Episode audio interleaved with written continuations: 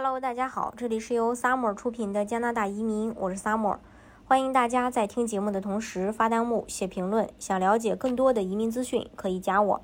昨天，也就是八月四日晚上，代表边境工作者的两大工会和加拿大联邦政府彻底谈崩了。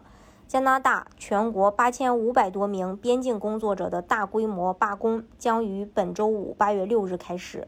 发稿时已经是八月五日下午，距离罢工只剩半天。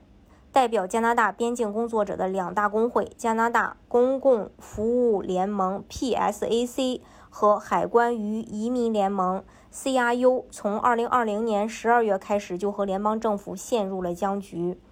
在罢工通知发出后，双方近日又回到了谈判桌上。最近一次谈判就在昨天八月四日。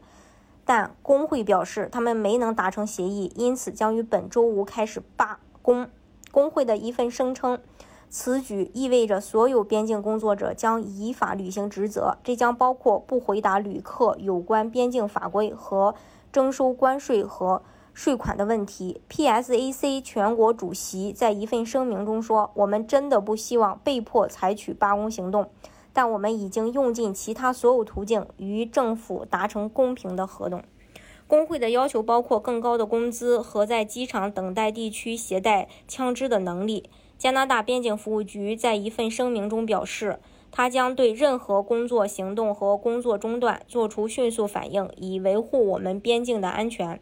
作为谈判的一方，加拿大财政部在一份声明中表示，他已经要求任命一名调解员以帮助。弥合分歧，并补充说，政府从未放弃这些谈判，并且愿意重回谈判桌。加拿大各地的商家都很担心会受到罢工带来的负面影响，尤其是考虑到当前情况。就在他们预计自疫情开始以来第一批游客涌入加拿大之际，从下周一开始，八月九号，加拿大将允许完全接种疫苗的美国游客入境。加拿大商会的政策和国际副主席说：“我们正在为入境点的流量放缓做好准备，这在当前情况下肯定是不理想的。对此，我们会关注边境的流量。”工会此前表示，罢工将会减缓陆地边境的客运和商业交通，并影响国际邮件以及征税、呃征收关税和税收。当然呢，还是希望说不到最后一刻，希望他们能够通过谈判的方式达成协议。这样的话呢，也不会影响大家的入境计划。